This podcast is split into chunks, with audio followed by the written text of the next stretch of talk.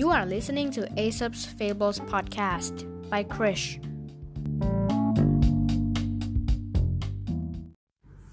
ตอนที่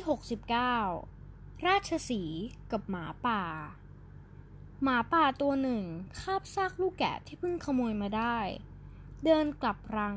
หวังจะกินเนื้อให้อร่อยลิ้น แต่ระหว่างทาง ราชสีตัวหนึ่งเดินผ่านมาพบเข้า ก็อยากจะกินลูกแกะ จึงกระโจนเข้าไปแย่งด้วยกำลัง หมาป่าพูดอย่างโกรธแค้นว่า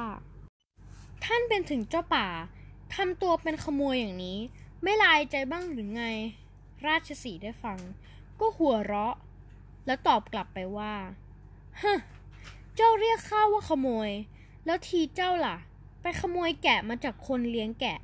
ไม่เรียกว่าขโมยหรือไง เจ้าหมาป่าหัวขโมย นิทานเรื่องนี้สอนให้รู้ว่า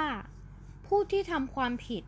จะกล่าวโทษผู้อื่นที่ทำความผิดเหมือนตนได้อย่างไร เพื่อนๆก็เหมือนกันนะครับ ถ้าเราทำผิดแล้วจะบอกคนอื่น อย่าทำผิดก็คงไม่ได้ เพราะจริงๆ แล้วก็ผิดกันทั้งคู่แหละครับ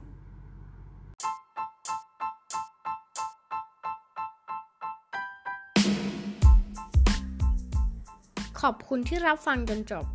แล้วพบกันใหม่ในนิทานอีสบตอนต่อไปในวันพรุ่งนี้ สวัสดีครับ